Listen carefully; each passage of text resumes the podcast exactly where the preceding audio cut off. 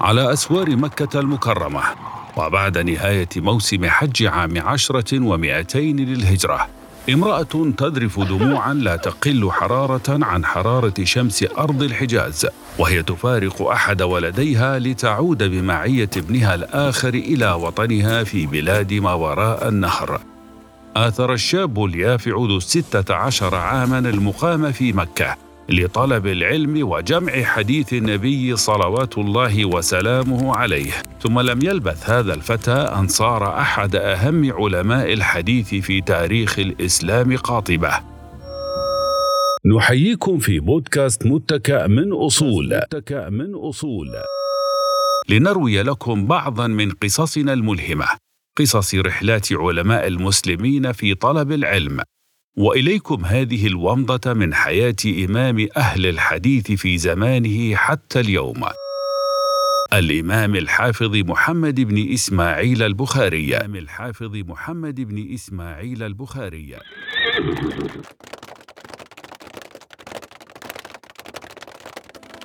كانت سنوات محمد بن إسماعيل الست بمكة سنوات جد واجتهاد في تحصيل العلم ومجالسة العلماء وجمع أحاديث النبي صلى الله عليه وسلم من أفواه ثقات رواتها. ومن هناك انطلق في رحلته المباركة يجوب الآفاق. لجمع الحديث النبوي كنحلة خرجت لتجمع الرحيق ثم قدم من تقاه من صحيح الحديث عسلا مصفا للمسلمين من بعده. في كتاب جليل القدر سماه الجامع الصحيح المسند من حديث رسول الله صلى الله عليه وسلم وسننه وأيامه وهو ما بات المسلمون يسمونه اختصارا صحيح البخاري. من الحجاز إلى نيسابور ومن بغداد إلى فسطاط مصر جاب البخاري حواضر الإسلام في ذلك الزمان طلبا لسنة النبي صلى الله عليه وسلم حتى نقل عن ألف وثمانين شيخا ليس فيهم إلا صاحب حديث. مسافات شاسعة قطعها هذا الرجل طلبا للحديث.